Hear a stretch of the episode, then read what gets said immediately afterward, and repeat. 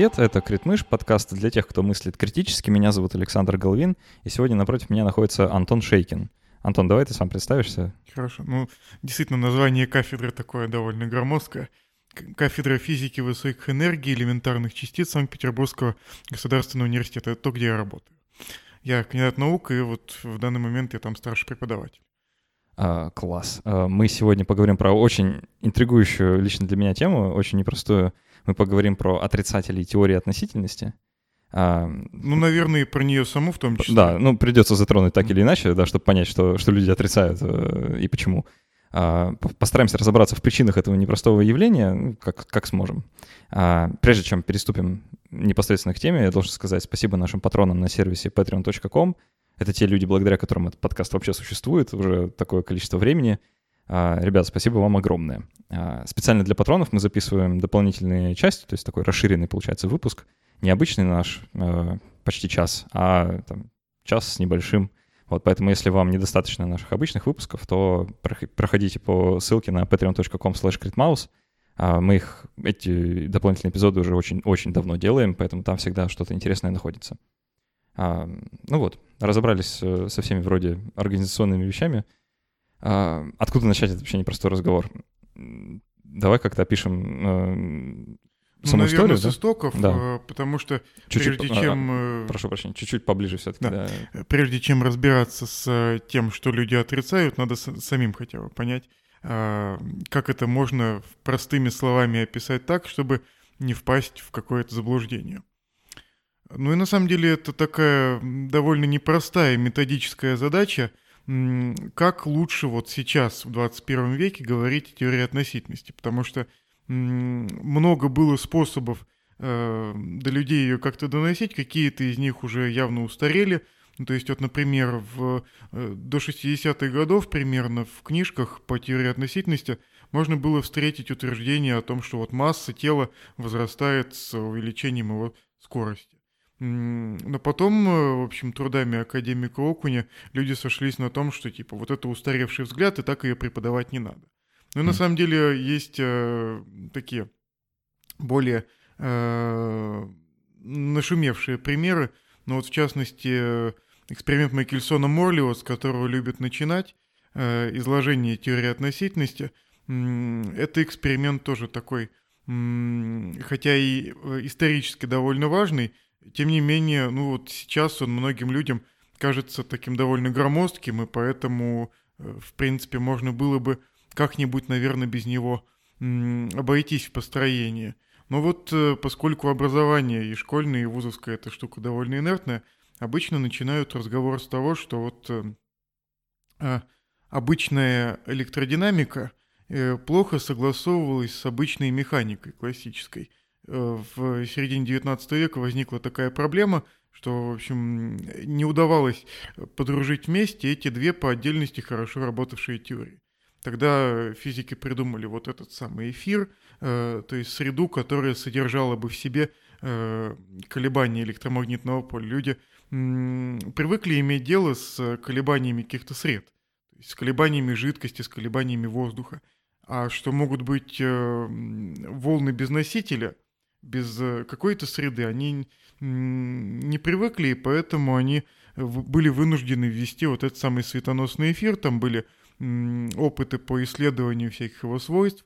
Э, и вот эксперимент Макельсона Морли — это э, опыт по обнаружению вот этого самого движения относительно эфира, который, как вот многие, надеюсь, помнят из школьной программы, закончился полной неудачей. Не удалось не только обнаружить движение Земли относительно эфира, но и сам этот эфир. Mm-hmm. Если я правильно помню, там э, смысл был в том, что они должны были зафиксировать отклонение э, движения света из-за того, что Земля как бы движется да, сквозь да, э, да. эфир. Э, то есть, если считать, что Земля обладает какой-то скоростью относительно там Солнца, да, то можно измерять просто, как распространяется свет в разное время года, когда скорость у Земли направлена в одну или в другую сторону, и искать какую-то разницу. Никакой разницы найдено не было.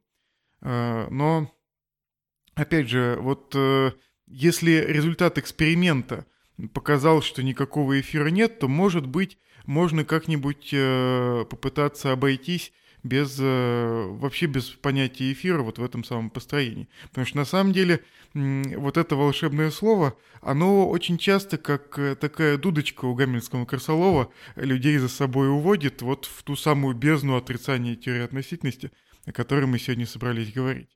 Потому что... Э, слово в смысле эфир. Эфир, да. Угу. То есть, э, на самом деле, у многих людей вот сейчас слово «эфир» намертво связано вот с чем-то таким псевдонаучным, что вот если человек говорит «эфир», значит, он сейчас будет нести какую-то чушь. Ну и вот... Э, не, ну... И частенько так и оказывается, на самом ну, деле. Э, да. Конечно, э, в современной физике тоже есть понятие эфира, ну, есть там Эйнштейн эфирные теории, там какие-нибудь в космологии, да, но оно не вполне тот смысл имеет, который в него вкладывают вот эти люди.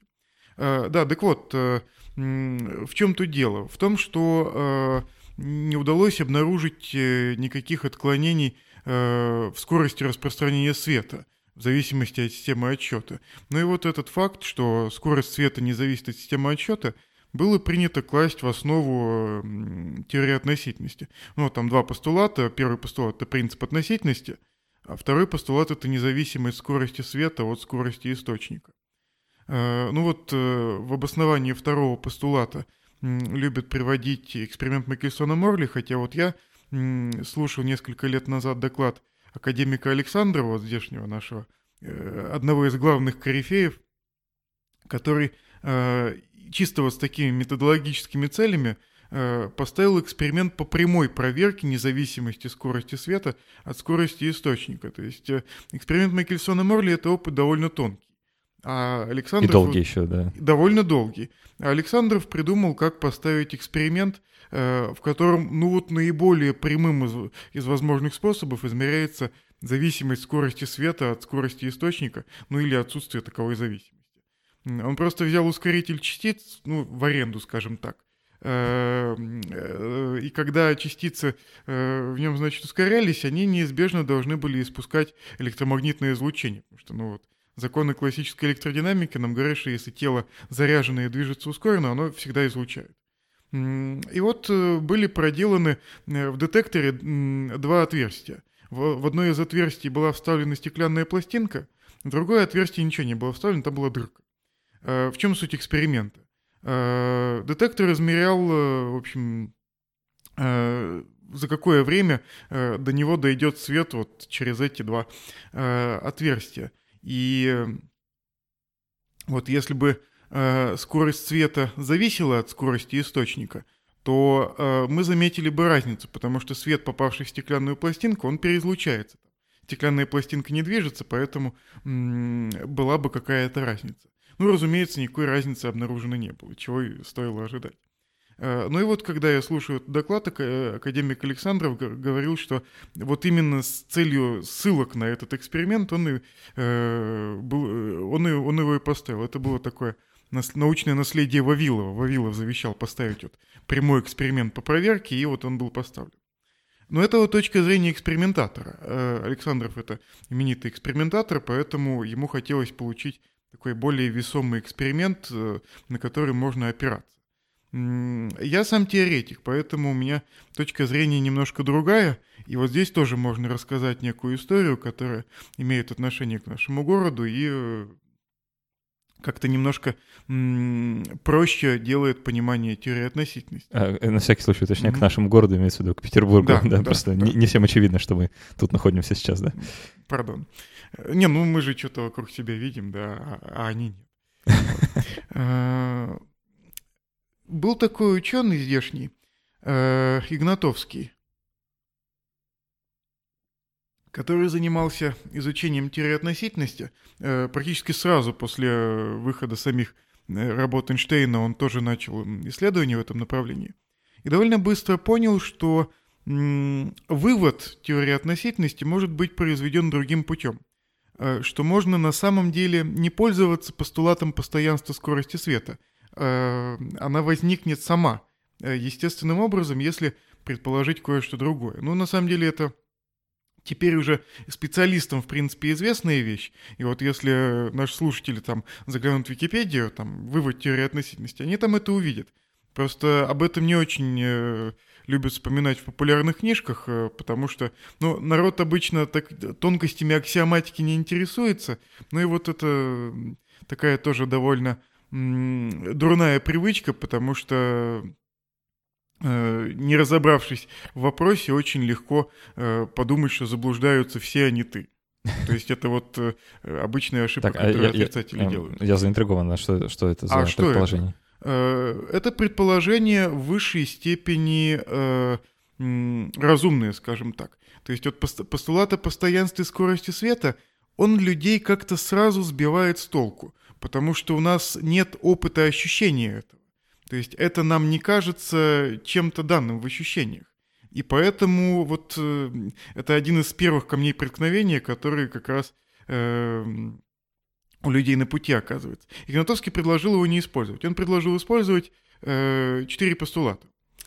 Э, однородность пространства, что в нем нет никаких выделенных точек, ни одна точка не отличается от другой изотропию пространства, то есть отсутствие выделенных направлений. Ни одно направление не отличается от другого. В принципе, это тоже звучит в высшей степени разумно и логично. А, третье. Это условие того, чтобы вот эти вот преобразования смены системы отсчета, которые мы хотим получить, которые являются основой теории относительности, они э, образовывали бы группу. То есть, э, что такое группа математическая? э, понятие, ну, например, вот повороты образуют группу. Э, существует тривиальный поворот, ну, то есть когда я никуда не поворачиваюсь. Существует каждому повороту обратный поворот. То есть если я повернулся в одну сторону, я могу повернуться и в другую. И существует э, композиция поворотов. То есть если я два раза как-то повернусь, то, наверное, это был какой-то более сложный один поворот. Э, и вот самое важное — причинность что события во времени как-то упорядочены, и вот это упорядочение, оно не может быть э, переставлено местами. То есть э, ни одна смена системы отчета, никак, никаким переходом из одной системы отчета в другую невозможно изменить порядок событий. Э, то есть если события как-то упорядочены, то время не... Мо... Не, лучше точнее выразиться. Направление времени смен, смены системы отчета не может изменить. То есть если время текло в одну сторону, то оно не может течь в обратную. Вот так будет точнее. А... То есть вот я стою на перроне, да, я, я в одной системе отчет нахожусь. Если я, грубо говоря, сяду в электричку, то с какой бы скоростью она ни начала двигаться, э, время для меня не потечет в обратную сторону. Вот это вот постулат ага. причин. Ну, э, это правда логично вот. звучит. Да, да, да, да. И оказывается, что если теперь э, придать всем этим утверждениям математическую форму, то э, задача о построении теории относительности, точнее на самом деле теории относительностей, потому что э, классическая механика — это тоже теория относительности. Первый закон Ньютона не зря называется принципом относительности Галилея, потому что это тоже утверждение о том, что э, как-то связаны между собой инерциальные системы отчета. Так вот, если это все проделать, окажется, что естественным образом возникают только два варианта теории относительности, которая была бы согласована э, логически внутренне и э, удовлетворяла бы всем этим четырем постулатам. Это теория галилеевской относительности, то есть классическая механика, и теория Эйнштейнской относительности, то есть специальная теория относительности. И э, вот, это вот, параметр, вот этот вот параметр, э, скорость света, возникает во втором случае сам. То есть как, э, ну, для тех, кто помнит э, или где-то слышал там про дифференциальные уравнения, скорость света — это просто константа интегрирования э, некоторого дифференциального уравнения, которое э, возникает естественным образом. То есть, э, ну, на самом деле там параметр Э, единица на c квадрат, он может быть равен нулю, а может быть не равен нулю. Если он равен нулю, скорость света бесконечна, поэтому мы получаем классическую теорию. То есть э, все, всем известно, что классическая механика может быть получена из теории относительности просто устремлением скорости света к бесконечности. Точнее, отношение всех скоростей к скорости света к нулю. Вот. Э, и поэтому вот этот вот постулат о постоянстве скорости света, он на самом деле не постулат, а следствие. То есть э, вот если бы люди немножко внимательнее читали работы отцов-основателей, они бы э, не так стремились бороться с ветряными мельницами. А вот я уверен, что половина там работ по отрицанию теории относительности сводится к тому, что как же так вот постоянство, скорость света, быстрее нельзя, ну... Ага. На самом деле людям это крайне психологически некомфортно. Им очень не нравится, когда им кто-то что-то запрещает. То есть э, им наоборот кажется, что вот новая теория, она должна как можно больше разрешать всего. А вот э, по сравнению с классической механикой специально чего-то запрещает. А, я сразу вот признаюсь честно, mm-hmm. карты на стол. А, я вообще медик по образованию. Так. У меня с физикой все очень плохо. То есть э, настолько плохо, что совсем плохо. Угу. А, и я... Нет, я могу все не, не, не, угодно не, пояснить. Я понимаю, что... Я, мы сейчас не будем там начинать с седьмого класса, потому что у меня так ну, давно все плохо, да. да. А, я как мог э, старался э, как-то угу. углубиться в вопрос э, теории относительности так. еще давно, да, когда как-то так стала нужда самообразовываться. Угу. А, и у меня есть некоторая иллюзия, что я вроде бы понимаю, так. А, в чем, ну, собственно, вся загвоздка а, ну, в чем, в чем э, ну, как сказать, Почему она называется теория относительности хотя бы? Э, это как мой примерный потолок. А, то есть я вот сейчас попытаюсь изложить как-то свое видение, а ты меня, если что, поправь и скажи, где я вот совершенно не прав. Хорошо? Ну, только я сразу в скобках замечу, что самому Эйнштейну вроде как устоявшееся именование нравилось не очень. То ага. есть вот он говорил, что вот если бы теорию назвали теорией инвариантов, было бы, конечно, получше. То есть теории чего-то неотносительного, наоборот, теории чего-то неизменного. Ага. Потому что, ну, если что-то относительно, то что-то, наверное, абсолютно. Логично, вот. действительно, да. Может, он и прав в этом, в этом своем пренебрежении к этому названию. Ну, не даже пренебрежение, просто, опять же, э, оно дало почву для очень больших а. злоупотреблений, и очень многих людей изначально враждебно против теории настроило, просто потому что они путали ее с э, утверждением о каком-то другом релятивизме, моральном, например, там, или еще каком-то. То есть вот был же... Ну, мы, мы углубимся, да, еще, наверное, Хорошо. в это, э, в mm-hmm. какие-то мотивы. А, ну вот примерно то, как я себе это представляю. Да? А, скорость света постоянно э, в любой системе отчета. В вакууме. В вакууме. Ну, то, то есть она может замедляться, ну, ну типа быть да. медленнее в других, э, да, в других да. средах, но не может быть быстрее. Быстрее не может. да. а, хорошо, что с этим разобрались. Если представить себе, там, не знаю, какой-нибудь поезд, который мчится со скоростью близкой к скорости света, а, и, там, не знаю, а, фонарь э, впереди этого поезда начинает светить э, вперед, то этот свет из этого фонаря тоже будет лететь со скоростью света да. относительно этого поезда. Да. А, и Вроде бы все как-то логично и понятно, но на этом этапе, конечно, мозг плавится, ну, у меня как человека такого менее э, технического склада ума. Я пытаюсь себе представить все следствия из этого, из этого вот грандиозного предположения э, и ну, теряюсь немного.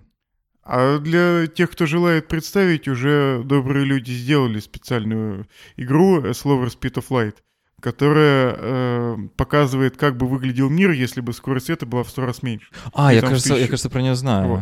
Э, то есть, если кому-то охота это представить, то, ну, можно поиграть в эту игру и увидеть, как дико искажаются все размеры там объектов, там какие, какое-то свечение странное, непонятно откуда возникает.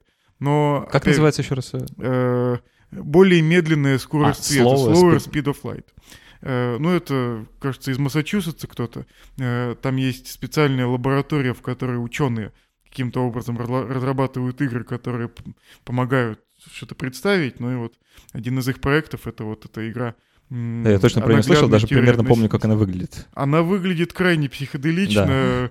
Да. В нее довольно трудно играть долго, потому что... Эпилепсия. Ну, нет, они, конечно, сразу предупреждают, что упаси вас Боже играть в эту игру, если у вас какие-то эти самые, и даже специально блеклый режим есть ага. для тех, кто хочет, но вот что-то ему мешает.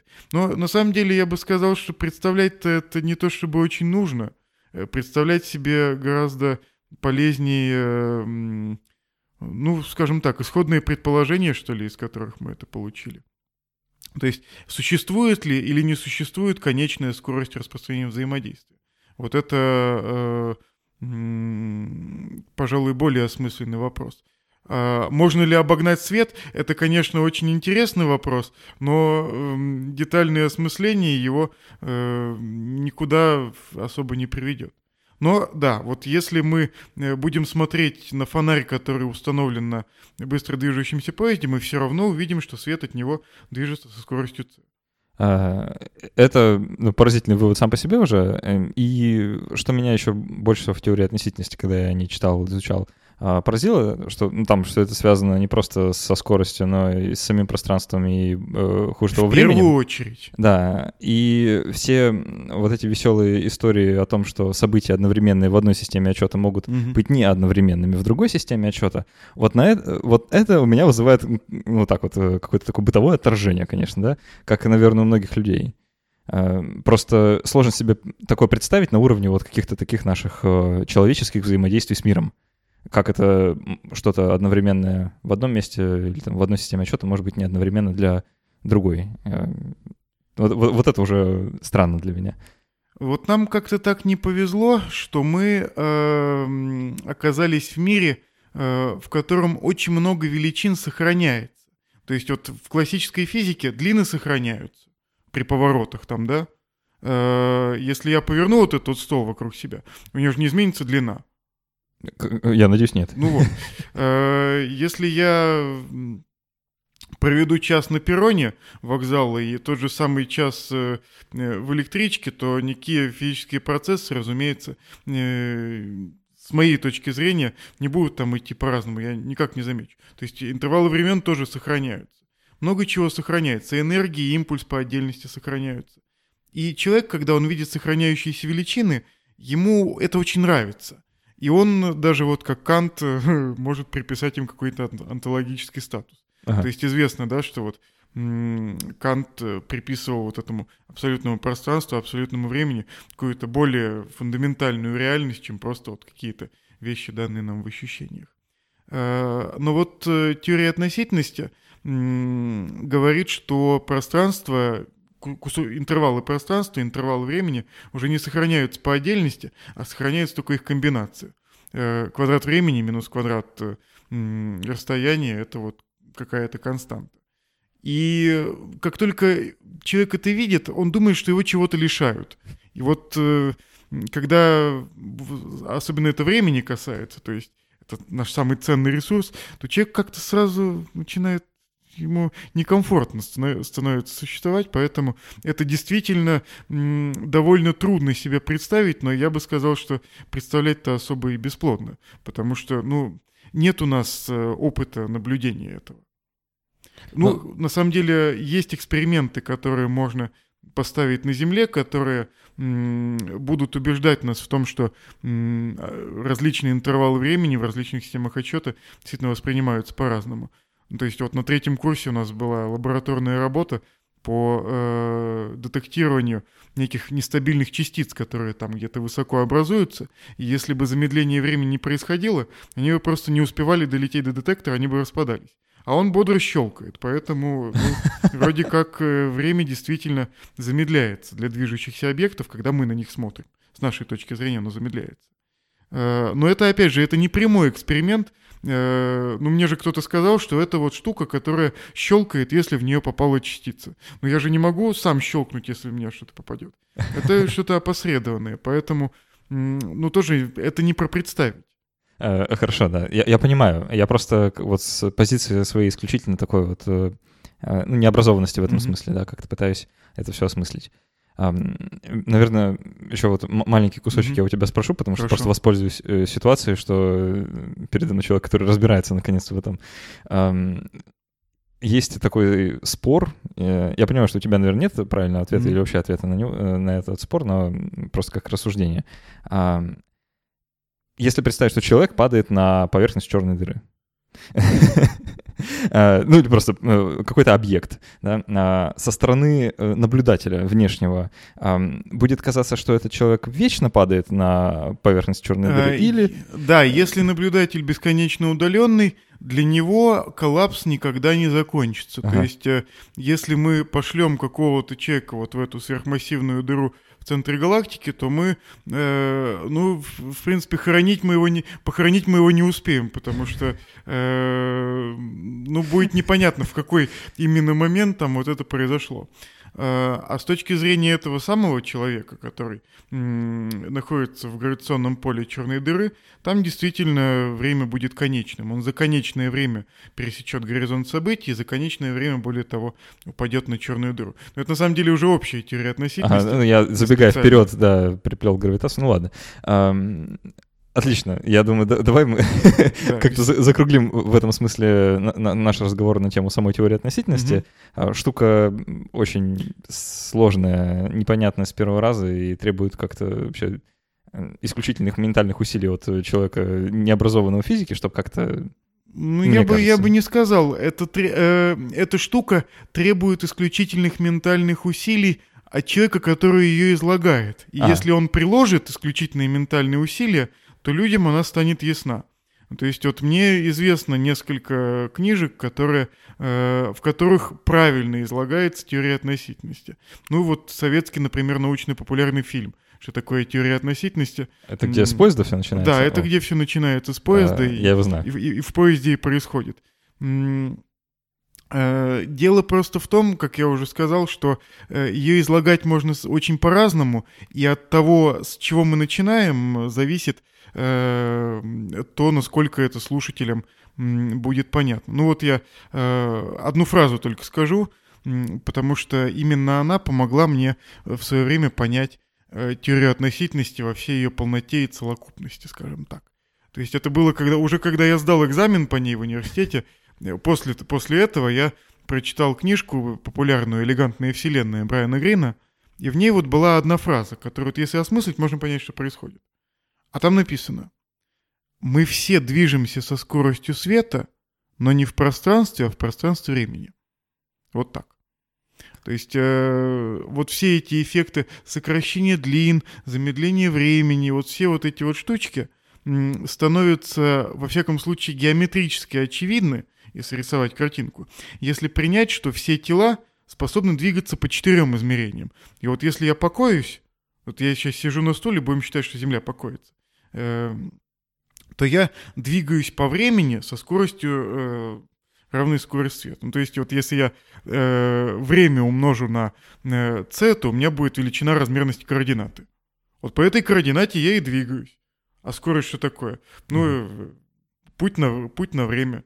Ct делить на c равно c. Вот я двигаюсь по координате ct со скоростью c. Вот сейчас, когда я покоюсь. А когда я начну двигаться, у меня вот от этой скорости будет отъедаться маленький кусочек, чтобы двигаться куда-то еще, вот в эту дверь, например, да. И э, тогда можно будет каким-то образом наблюдать вот все эти эффекты замедления времени, потому что по времени я начну двигаться со скоростью меньшей. То есть вот э, если хорошо подумать вот над этой фразой, что мы все движемся со скоростью света, но не в пространстве, а в пространстве времени, можно понять на самом деле все.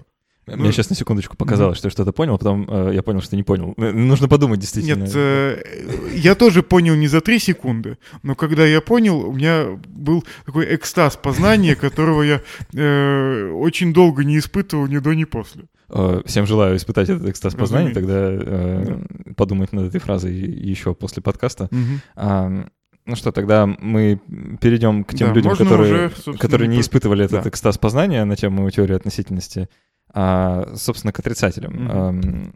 Я, насколько смог, почитал э, различные отзывы людей, скажем так, э, о теории относительности, критику там, какую смог... Каких людей? А, ну, разных. а, в основном это какие-то очень странные публикации в ЖЖ и э, других ресурсах э, на просторах русскоязычного интернета.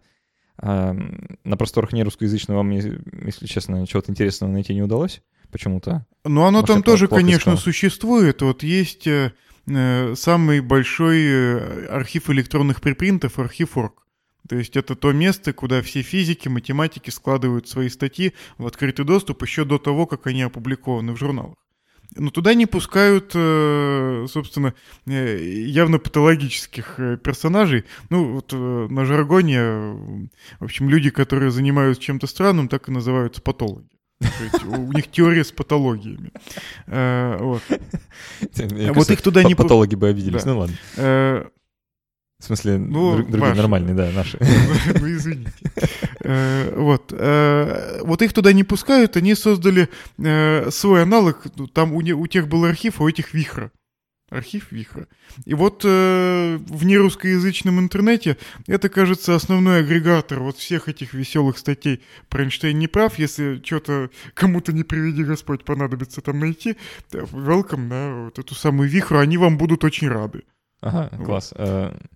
Ну и общее впечатление о критике теории относительности у меня такое сложилось, что очень много людей критикуют личность самого Эйнштейна, а, в том числе за то, что он был там определенной национальности, жил в определенных странах. Э, Разумеется. Да, ну, потому что... Ну, сам Эйнштейн об этом говорил, что пока его теория относительности народу нравится, э, в Германии он немецкий ученый, а во всем мире швейцарский еврей. А если теория относительности почему-то разонравится, в Германии он станет швейцарским евреем, а во всем остальном мире немецким ученым. Ну Логично, вот... да. Э, так, видимо, и происходит периодически в разных местах. Ну, да, да. Ну и э, есть такой даже закон э, интернета, закон, mm. как он, закон Годвина, по-моему, да. называется, что э, любое обсуждение рано или поздно заканчивается упоминанием Гитлера. Да. А то и не заканчивается, а просто переходит к нему. Не, ну я думаю, что эту сторону даже как-то обсуждать неловко, потому что, ну, если человек начинает обсуждение научной теории с личности ее создателя, то явно его цели не находятся в рамках науки. Потому что наука, особенно теоретическая физика, это все-таки про математику. А математика, она, в общем, как-то контекст, э, контекстно независима. Э, поэтому никакой разницы нет, Эйнштейн там чего-то открыл или не Эйнштейн. Uh, ну, это правда, я согласен, что ну, это довольно странно, просто такое складывается впечатление, что очень много посвящено как бы абзацев именно этому. А... Ну, он просто очень удобная для критики фигура, опять же. Действительно. А, вообще, эта личность такая, обросшая мифами и легендами, насколько это было возможно вообще для личности одного человека, мне кажется. А, причем разными. И хорошими, и плохими, и нейтральными, и вообще любыми. А, там про Эйнштейна принято считать, что он там гений величайшего ума, и, наверное, так Да, у меня есть. даже есть одна. А, да? Ну-ка. Э, я э, работаю в одном кабинете с человеком, который Э, будучи за границей, там где-то на постдоке, снимал комнату у старушки. А старушка в молодости жила в Принстоне и как-то раз чуть не сбила Эйнштейна, потому что он по дорогам ходил как по синусоиде, вообще ничего не замечал вокруг себя. Э, класс, интересная история. Нет, этим исчерпывается мое взаимоотношение с Эйнштейном. Понимаю. Прямые, во всяком случае. Ну, есть совершенно э, там а, а, ну, такие занятные мемы про него, да, которые так э, в народе очень любят пересказывать в духе, mm-hmm. что Эйнштейн не мог в математику или что его выгнали из школы там из-за невосприимости. Он был троечником, да, да. еще там что-то, все жена придумала, или, который из. Жена или Лоренс, или еще у Панкера, да. он что-то украл. Ну, в общем, да. как-то ну, не свергают, да, сам, ну, как вот это вот достижение. А, пытаясь вот опять же, как только, как только человек начинает этим заниматься в рамках науки, он себя из науки выкидывает. То есть э, вот был э, такой математик Уиттекер, который э, на склоне лет э, написал обширную, якобы вот такую историческую монографию о том, кто и как создал теорию относительности, старательно не упоминая там Эйнштейна. Э, ну вот, когда кто-то из друзей Эйнштейну об этом сказал, э, ну, тот ответил, мол, ну не обращайте внимания, ну, в смысле, я ничего против не имею, там, пожалуйста, э, мне типа не жалко, пусть ваш друг пишет там, что хочет, ну, я-то знаю. Угу. Вот.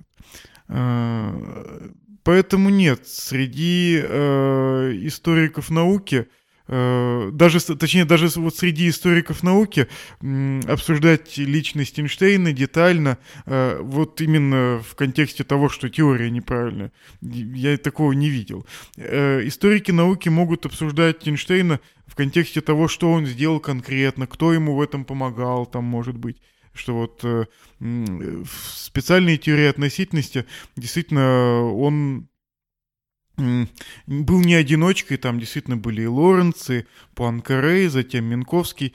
И, э, в принципе, на этот счет у историков науки, как у ученых, есть уже разногласия некие.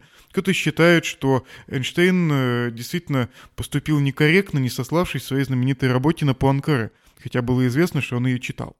Э, но это, опять же, это некие научные разногласия, которые к самой физике отношения непосредственного не имеют. А если человек претендует на то, что он занимается физикой и начинает с национальности Эйнштейна, ну, обсуждать, мне кажется, тут нечего. Э, это правда. А, к сожалению, большая часть вот э, таких э, критиков теории относительности, они рано или поздно, может, не с первого абзаца, да, но они к этому переходят почему-то. И другой такой классный лейтмотив, который я вот в этом всем нашел, часто приписывают саму Эйнштейну или там э, большому научному лобби, или не знаю, как, кому-то, э, как раз-таки риторику замалчивания других теорий, да, что э, вот есть альтернативные объяснения э, необходимых феноменов, но их никто слушать не хочет, в журналы не пускают, э, не публикуют, замалчивают, душат. душат, да, как могут, в общем. А, а все потому, что, не знаю, э, всемирное еврейское правительство или э, рептилоиды, ну, в общем, там любое объяснение уже подходит, э, почему нет. А, вот еще такой э, забавный момент в этом всем. Нет, ну это правда, конечно. Люди очень часто пытаются выставить себя такими мучениками науки. Это вот... Это выгодный, выгодный свет такой. Даже не, я бы сказал, для многих это основная мотивация к тому, зачем они этим занимаются. Потому что ну вот гораздо э, приятнее э, считать, что ты положил жизнь на алтарь науки, а вот окружающие это вот э, как те вот, кто сжег Коперника на костре, да, вот они вот там как-то это все. Хотя никто Коперника на самом деле на костре не сжигал. Ну и, разумеется, вот такое поведение, оно э, для большинства отрицателей теории относительности типично, и даже не стоит их, наверное, в этом упрекать, потому что к ним действительно э, очень быстро формируется отношение определенного сорта, потому что э, если человек загорается какой-то идеей, она поглощает его всего целиком, он э, оказывается, что он теряет способность говорить о чем-то еще, и очень быстро от него отворачиваются все друзья, на работе на него начинают смотреть косо, ну и вот э, а, он действительно психологически ощущает то, о чем говорит, что они вот меня душат. Не понимая, что причина этого, в общем, в нем самом. Вообще вот тот сценарий, который ты сейчас описал, э, это психиатрический диагноз, по большому счету, потому что это сверхценная идея, а, это ну, вот, бред э, сверхценный, да, что вот есть одна идея, поставлена во главу угла во главу угла, все правильно, всего человека, а, и все его мироощущение вертится вокруг этой одной идеи. И... Не, ну, конечно, это крайние случаи, но э, я, честно говоря, мало знаю э, заметных отрицателей теории относительности, которые бы вот этой самой своей идее уделяли мало внимания. Ну, а вот еще я отрицаю теорию относительности. То есть э, такое, такое, такое довольно редко встретишь. Ну, хотя э, бывает всякое. Мы просто, может, не спрашивали нужных людей, а они стесняются, не говорят. Э, вполне допускаю. Такие вещи, они обычно как-то комом идут э, в совокупности. Там, где отрицание теории относительности, там еще что-то Там еще отрицание. много чего, да. Да. Э, ну, потому что, видимо, это определенный склад личности. То есть, если человек всю жизнь занимался, ну, там, с потолка, не знаю, наладкой холодильных установок, чего-то там про физику там на третьем курсе он слышал, но не смог разобраться, то когда он выходит на пенсию, у него появляется свободное время, он начинает думать, он э, воскрешает в памяти вот те обрывки знаний, которые у него там как-то хранятся, и обнаруживает, что, ой, они же все неправы, потому что вот здесь вот, вот в этой вот формулке вот что-то там не срастается. Потом оно начинает обрастать вот всякими следствиями, то есть начинается, как правило, с какой-нибудь одной формулы, которая почему-то человеку западает в память, ну или вот ему показалось, что она неправильная. Затем он яростно принимается громить все оставшиеся основы э, теории относительности, потом доходит до самого Эйнштейна, и уже, собственно, сама формула-то э, забылась, осталась только вот эта святая страсть. Вот. Э, не, ну, на самом деле я могу сказать, что э, люди, которые отрицают вот в таком духе э, теорию относительности, ну, наверное, им не то чтобы очень хорошо жилось и до этого. Иначе бы, э, ну вот какое-то конструктивное начало, оно бы взяло верх деструктивным. В том смысле, что чего ломать-то строить надо. Э, согласен, это да, совершенно особый, особая, так скажем, порода людей, э, которые вот скло, может быть склонна к такого рода рассуждениям. Вообще идея о том, что все вокруг ошибаются, а я прав, это ну, довольно интересная идея, которая немногим людям присуща, вот ну, так думать. Нет, в очень редких случаях, конечно, так бывает. Да. И даже в истории науки так бывало. И даже бывало в истории науки, что какой-то человек э, что-то сказал, а через 300 лет выяснилось, что так оно и есть. И мне кажется, вот эти истории, они, они вообще ну, плохую репутацию для науки создают, потому что как раз э, дают а, какую-то такую легитимную основу. На самом деле они исключительно редки. И вот э, если говорить о теории относительности, то м- можно сказать, что если бы не было Эйнштейна, э, эту же самую теорию изобрел бы Лоренц еще через пару лет или Пуанкаре там через год, потому что статья, в которой Пуанкаре э, э, почти то же самое сказал, что Эйнштейн, вышла, ну там, за две, что ли, недели до Эйнштейна. То есть э, Эйнштейн ее не читал, э, ну, он не мог потому что ну, за две недели как-то вряд ли можно получить статью, прочитать ее и накропать огромную свою, в которой э, пересказать своими словами, ну, технически вряд ли осуществимо. То есть идея в том, что идея носится в воздухе. И поэтому в истории науки практически не бывает так, что что-то критично зависимо от одного человека. Если э, логика развития, ну, в общем, самой научной, скажем так, парадигмы уже позволяет ее как-то взломать, то она будет взломана и очень быстро. Э, ну, вот э, ей на смену придет там какая-то другая.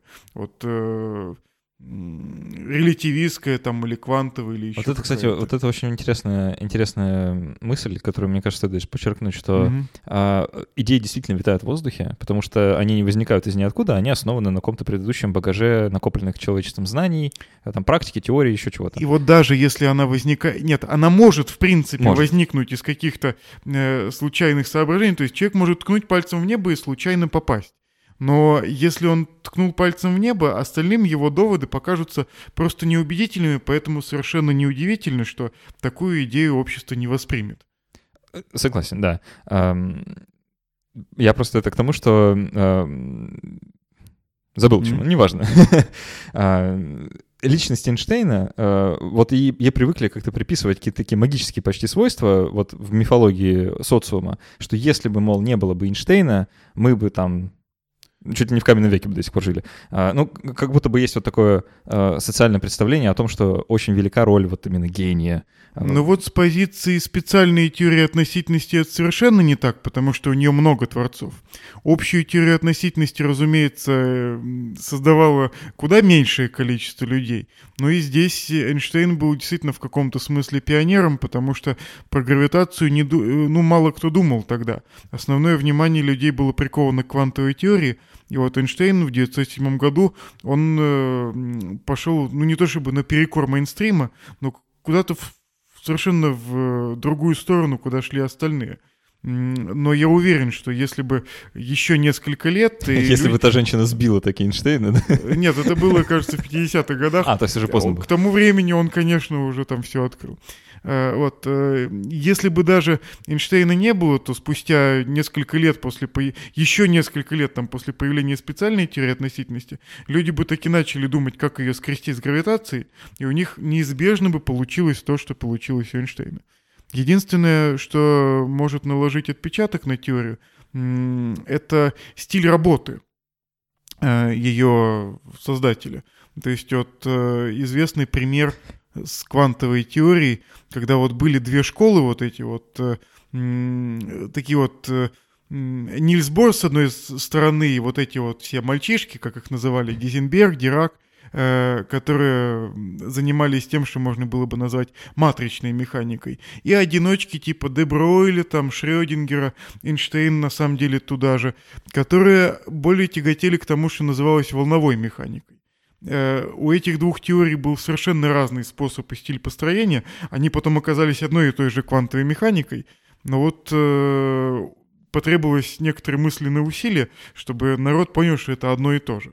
То есть э, человек может э, наложить отпечаток на восприятие созданной им теории, он может наложить отпечаток на э, стиль решения задач в этой области. И это для, нау для науки это, в принципе, достаточно важно, но, опять же, это все на уровне интерпретации, не на уровне формул. То есть чем теоретическая физика выгодно отличается от большинства других научных дисциплин?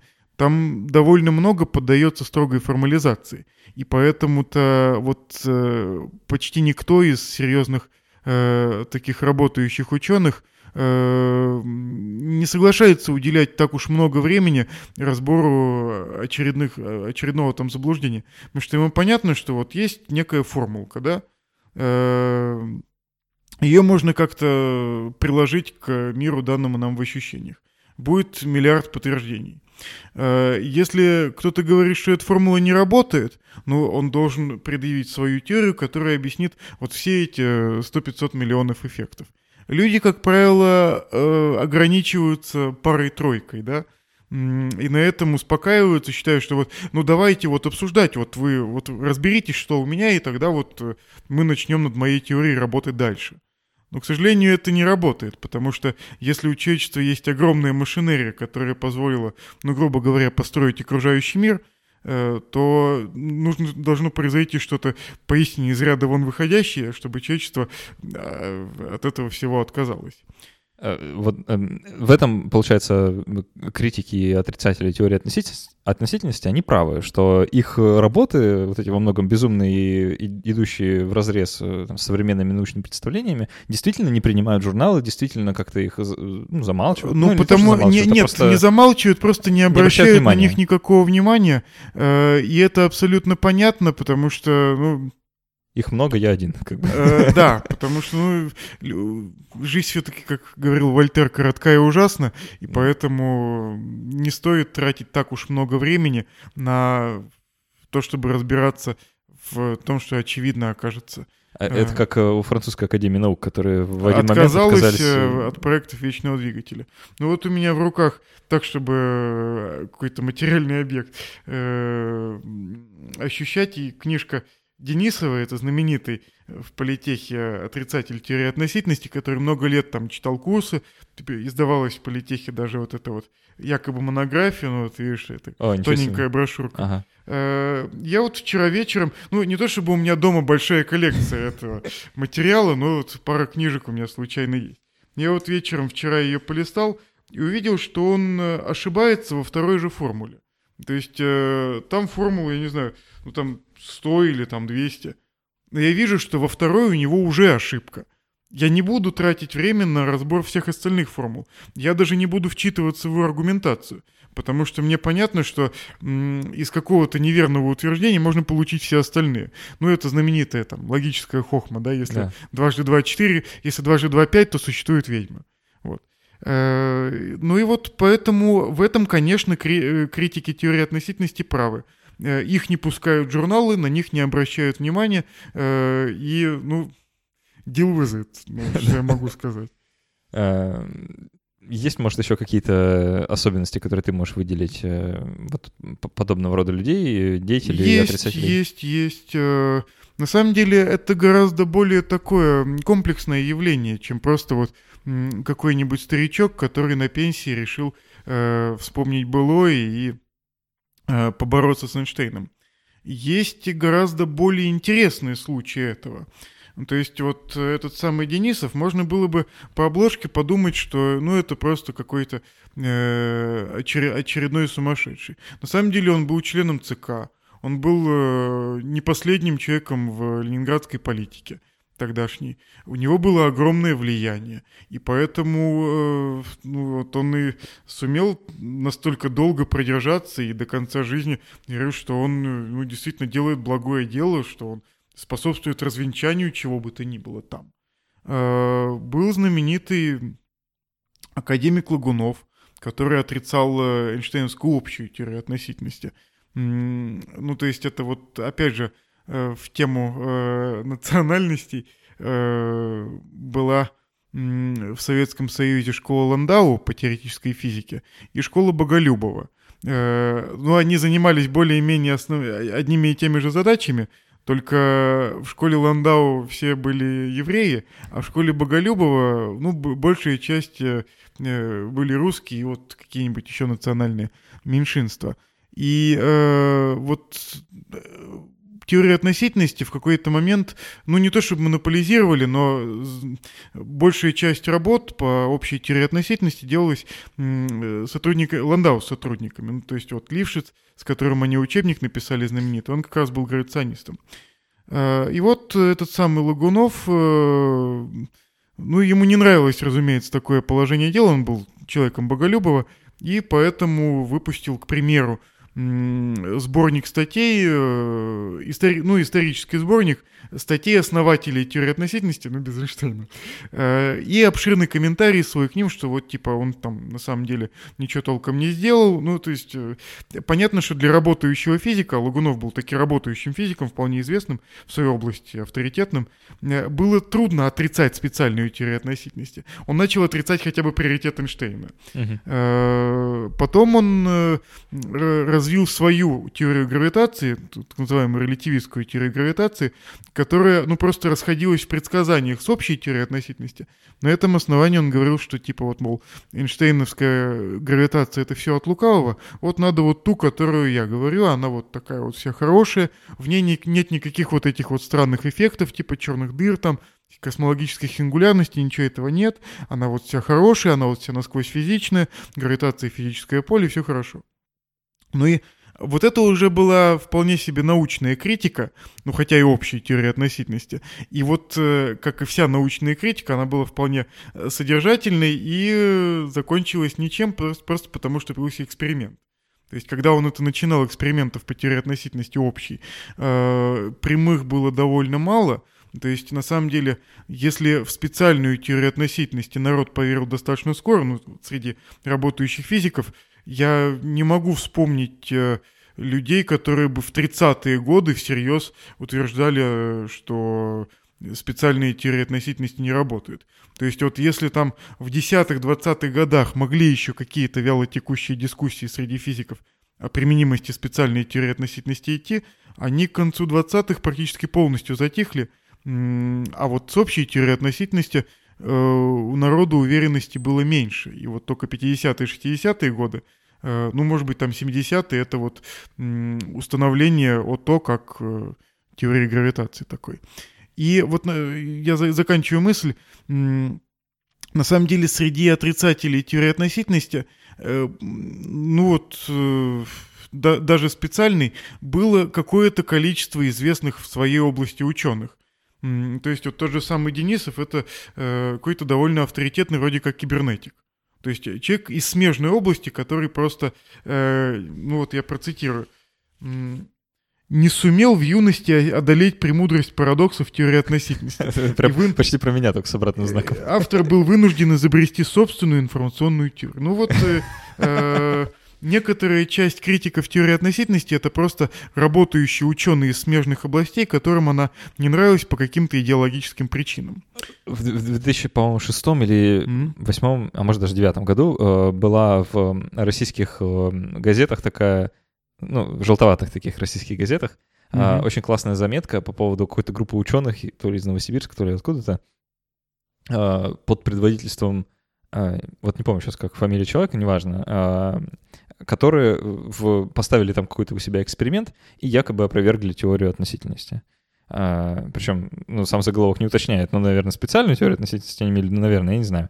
А... Ну, довольно трудно поставить эксперимент, который бы явно опровергал общую теорию относительности, потому что, ну, даже эксперимент, который бы ее э, явным образом отличал от ньютоновской в рамках земных условий, ну, да. поставить трудновато.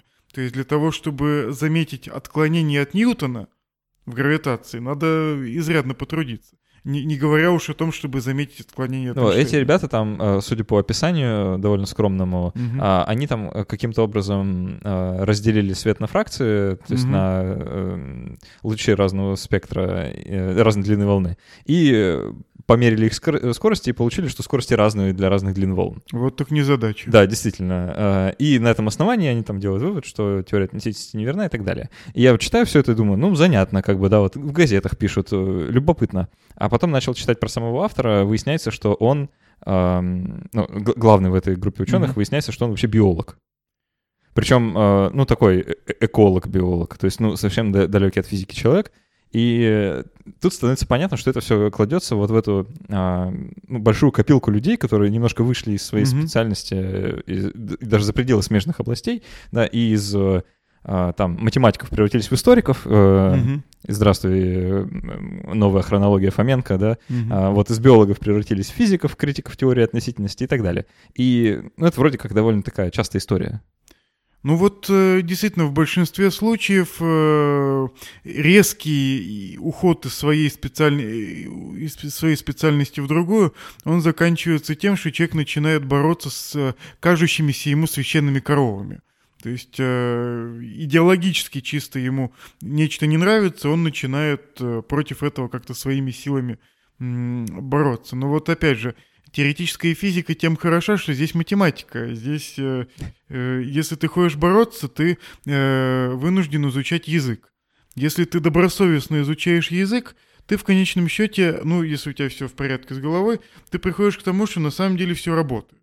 То есть э, даже вот этот самый Денисов, ну, я на него ссылаюсь, просто потому что у меня под рукой, он пишет, э, что, ну, говоря о теории относительности Эйнштейнской, Формально концы с концами сошлись, однако физического смысла и логики в этом не больше, чем утверждение, что фальшивая банкнота полноценная, поскольку это удостоверяется фальшивой надписью с ее, с ее, о ее подлинности.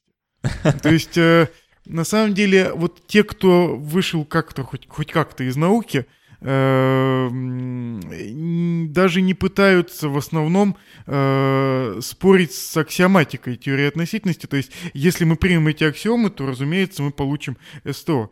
Люди пытаются говорить о правоприменимости этих аксиом, о смысле вот физическом этих аксиом, что типа, а вот это утверждение бессодержательно. То есть э, с самим математическим аппаратом э, специальные теории относительности спорить довольно сложно, ну, потому что ну, в математике есть определенные правила, ты или соблюдаешь их, или выходишь из игры. Э, ну и вот на самом деле есть еще одна ветка критиков теории относительности, но это довольно старая уже история, э, это философы. Потому что э, в советское время вот это вот слово относительность, оно было довольно-таки опасным. Его было произносить... Э, в суе, ну так... Э, чревато. Чревато, да. А, ну и вот э, были в 40-е годы, ну в конце 30-х философы, которым не нравилась вот именно эта идеологическая сторона теории относительности. Они не спорили с формулами, потому что, ну, они сознавали, что они не то чтобы очень компетентны. Они просто спорили с э, интерпретацией результатов. Вот, например, э, философ Максимов, который после войны предпринял яростную атаку на теорию относительности. По результатам этой атаки он оказался в Караганде, потому что его, его туда сослали, когда все ведущие физики, прочитав вот его статью в какой-то газете «Красный флот», что ли, ага. э, все ведущие физики написали письмо э, Берии, что типа Лаврентий Павлович, ну вот если так дальше продолжится, то... О, я читал эту историю, да, на самом ну деле. вот, вот. У вот. критиков как раз. Разумеется. Э, ну и вот э, этот самый Максимов и многие марксистские философы э, критиковали Эйнштейна за то, что он приписывает что он отказывает в реальности объективному времени. Что вот Эйнштейн говорит, у каждого наблюдателя время свое. А вот как же так? А есть же какое-то объективное время, в котором вот развивается наш диалектический материализм, в котором вот коммунизм скоро будет построен. То есть вот есть же, наверное, что-то, э, какое-то вот время, в которое, которое не зависит от наблюдателя. Э, Эйнштейн говорит, что все субъективно, но он же забывает, что мы живем в объективном историческом времени, которое там чего-то. Э, ну и вот это на самом деле не то, что было, не то чтобы это очень мешало работающим ученым, но это создавало такой довольно ненужный э, им ну такой шумовой фон, который ну довольно многих утомлял. Ну и вот Максимов это была такая последняя капля, после которой, э, ну вот они, видимо, решили сказать свое веское слово, а поскольку у них была атомная бомба, это был довольно веский аргумент в пользу теории относительности. Вот. Ну это на самом деле, если говорить о, об аргументах э, в пользу теории относительности, то это же не только атомная бомба, это весь мир вокруг. Потому что, ну вот когда человек э, критикует теорию относительности, Э, он обычно упускает из виду, что вместе с ней он критикует на секундочку всю э, электродинамику, то есть всю теорию электромагнитного поля. То есть он заходит в интернет, он включает там компьютер, и он э, критикует при помощи электромагнитного да. поля критикует э, существующую теорию электромагнитного поля. На самом деле, вот есть такая довольно пикантная подробность. Э, из электродинамики, которую, на которую мало кто обращает внимание. Что вот есть э, совершенно тупой закон притяжения зарядов электрических, да? И там в нем какой-то коэффициент пропорциональности. Сила э, пропорциональна там заряду, там расстоянию, какой-то коэффициент. Для токов то же самое. Есть закон притяжения токов, закон Ампера. В нем тоже какой-то коэффициент пропорциональности. Это чисто эмпирические законы, которые там любой человек, у которого там 2 амперметра есть там э, штучка, которая силу меряет, там динамометр, что ли, может измерить. Так вот, если перемножить эти коэффициенты, окажется, что это скорость света в квадрате. Казалось бы. Вот просто два заряда какие-то притягивающиеся. Просто два какие-то тока. Две, два проводочка. Почему в законе взаимо... Почему эти два явления, электричество и магнетизм, оказываются не то что связаны друг с другом, а еще и связаны посредством скорости света в квадрате. Ой, ты сейчас это сказал, у меня аж мурашки побежали, значит, я ощутил вот это вот... Э, э, вселенную я внезапно почувствовал. Ну, там пахнет нефтью. Э, не знаю. Ну, это анекдот такой про э, озарение, которое внезапно снизошло на человека, ну, в некотором таком интересном состоянии сознания, он его записал и отрубился. Э, когда пришел в себя, прочитал на бумажке «Во всей вселенной пахнет нефтью». Не, ну просто в чем был триумф Максвелла, когда он объединил электричество и магнетизм? Он э, предсказал существование электромагнитных волн, то есть чего-то, что распространяется скоростью света. И если э, мы отрицаем теорию относительности, мы автоматически отрицаем теорию Максвелла, которая на этой самой теории относительности основана. А если мы отрицаем теорию Максвелла, то у нас начинаются проблемы. А, ну, просто с миром, данным нам в ощущениях. Ну да. А, тяжело действительно сидеть с телефона или там ну, выходить в интернет с компьютера. Ну, у кого-то получается. Получается, действительно. Нет, на самом деле есть э, вот только один пример на, моем, на моей памяти, совершенно вопиющий, когда человек говорил, что не Эйнштейн не прав, а Ньютон не прав что вот Ньютон не прав, мы все живем по Аристотелю. Вот Аристотель был прав, а вот Ньютон, он уже ошибался. Э, вот это, вот это потрясающе, это просто такое самопожертвование, которого даже трудно представить. Ну, это интересно. Эм, вообще все это ну, хорошо рифмуется с другими такими похожими течениями, типа там, а, что представление о том, что Земля плоская, шагает по нашему земному шару, ну, как бы вот всему такому. А, да, ну вот на самом деле здесь довольно забавный аспект этого всего есть. А, что вот роднит между собой разные лженаучные направления, да? Они вот чего-то всегда отрицатели. Ну и вот когда я начал думать, мне часто задают вопрос, как отличить науку от лженауки. Как отличить ну, вот, человека одержимого от человека честно заблуждающегося, например.